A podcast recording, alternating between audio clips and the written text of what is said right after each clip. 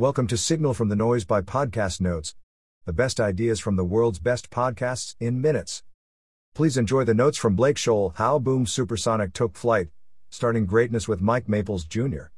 Intro Blake Scholl is the founder and CEO of Boom Supersonic, a startup building the world's fastest airliner. In this conversation, Blake Scholl and Mike Maples Jr. discuss why and how Blake started Boom Supersonic, the state of the commercial air travel industry, why Boeing hasn't built a supersonic aircraft yet, Concorde, how to hire and recruit excellent talent, favorite interview questions, how to achieve product market fit, what it was like pitching early investors on supersonic space travel, near death experiences, and advice for entrepreneurs building in the hard tech industry. Check out these podcast notes from the Hermeus team on startups and national security. Hosts Mike Maples Jr., 2JR. Starting Boom Supersonic.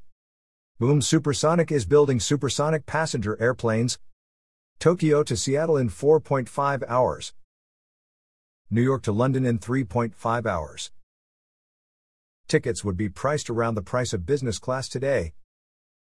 Blake Scholl left his career in tech to start Boom Supersonic because he wanted to work on what was the most interesting problem to him. He ranked all of his startup ideas on how happy he'd be if they worked. Startups. Prior to starting Boom, he started companies based on his skill set instead of what he actually wanted to create in the world. Don't dismiss the thing that you actually want to create for the thing you think you're good at because what you are good at can change with the right motivation and effort. Identify what you want to exist in the world create it.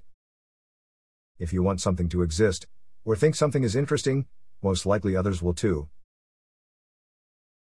The state of commercial air travel commercial air travel has regressed slightly over the last few decades.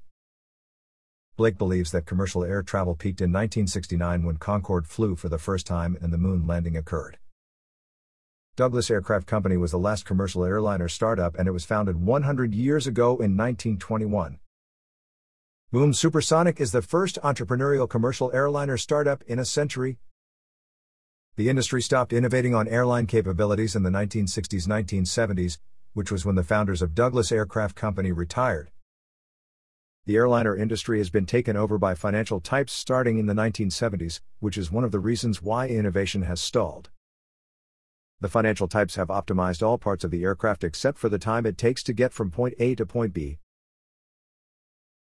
Why hasn't Boeing done this already?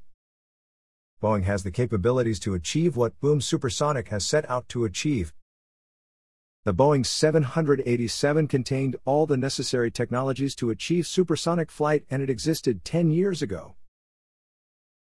Quote, We're just taking a 787, making it long and skinny, changing the wing shape, and putting in more engines. Blake Scholl. He caveats that it is obviously more complicated than this, but this is basically true. Boeing is not dumb, but they're a victim of the innovator's dilemma situation. Boeing would obsolete all the current planes it has in production if it moved forward with building a supersonic line of aircraft.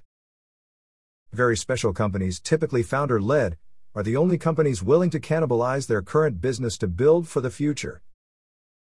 Boeing won't jump into supersonics until it is a replacement style product instead of a cannibalizing style product. Why not Gulfstream? Gulfstream doesn't build supersonics because it doesn't have product market fit. The goals of Concorde were to fly fast, don't crash, and do it before the Russians. Concorde did not have any significant commercial motivation behind it, so it's not surprising that it failed commercially. Approximately 80% of business jet miles are flown over land. The speed restriction regulation hindered the total addressable market for Gulfstream and others. Hiring excellent talent. A technically credible founder, effective storytelling, meaningful partnerships, and top tier talent are required for a company to succeed.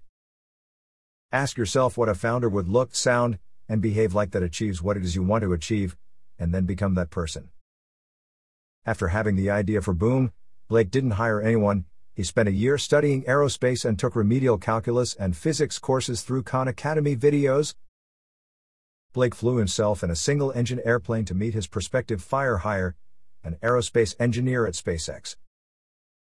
Ask every potential hire If you could wave a magic wand and get anybody on the planet to come work with you on this, who would it be? The six degrees of separation are real, and this strategy will quickly get you in touch with great candidates.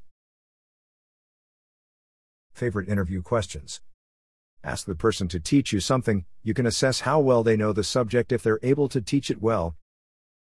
Asking this question ensures that you're not only hiring technically capable people but also good communicators. A failure of teaching doesn't necessarily mean a failure of knowledge, but it does mean a failure of deep knowledge and deep understanding. Elementary physics. Basically, all the important things about airplanes can be understood at a high school physics level. Specialists that are 20 years down a PhD path often lose track of the basic truths. Blake's more generalist perspective helps keep Boom Supersonic focused on the basic truths. Product market fit. The question that led to Boom getting to product market fit how much better do we need to be than Concorde on fuel economy to come close to our tickets costing around the business class? The answer is about 30% better, and you can arrive at this answer without knowing anything about aeronautical engineering. The data to answer this question is on Wikipedia, and it can be recorded in a three line spreadsheet. The original idea was to create an all business class plane. Product market fit for Boom Supersonic is a three legged stool. Engineering. The market questions have to be right flight duration, passenger count, etc. Passenger experience. The three legs are trade offs with one another, and it is a challenge to keep the stool in balance the company has built mock ups of the cabin to test and iterate on the passenger experience. The minimum viable product for a supersonic jet. The minimum viable product for something that is this long cycle requires 3D chess thinking. What would the competitive response be from Boeing if Boom announces the release of a 75 passenger supersonic plane? A minimum viable product for something with a long production cycle must be defensible. First mover advantage is real, but oftentimes first to product market fit matters more. Pitching early investors. Boom Supersonic seed round was around $770,000. Blake hired the first 10 or so employees on his savings.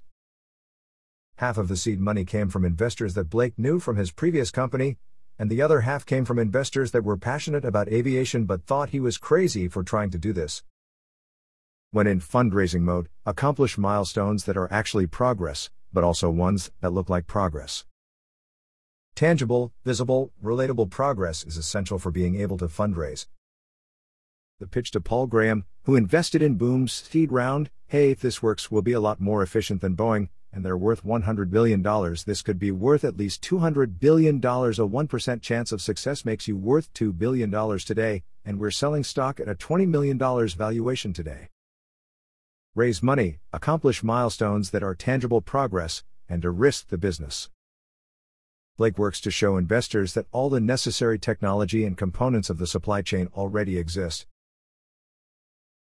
Near business death experiences. An angel investor thought he could run the business better than Blake and made an offer to buy him out. Blake prioritized his own happiness and turned the deal down because he knew that making commercial supersonic air travel a reality would bring him the most happiness. Entrepreneurs building in the hard tech industry. Venture backed entrepreneurs are having success in industries that were once considered impossible to succeed in, such as Palmer Luckey in defense tech, Varda Space Industries in the space economy, and Elon Musk with Tesla and SpaceX. Today, there are dozens of airplane startups. Quote, it becomes much easier for founders and investors to imagine success if there's already been a success in the category. Blake Scholl.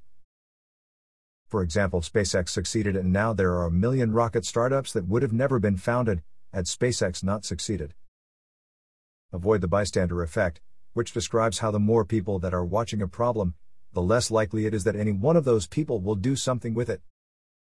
People often assume that someone else is already working to solve an obvious problem or that the problem is impossible to solve. The result of this is that many of the most important and obvious problems never get solved. Boom is a great example of entrepreneurs falling victim to the bystander effect, they assumed that someone else was working on it, so they didn't start it. That wraps up the notes for this episode. Five star ratings are very much appreciated. Don't forget to go to podcastnotes.org and subscribe to our free newsletter. The top 10 ideas of the week. Every Monday.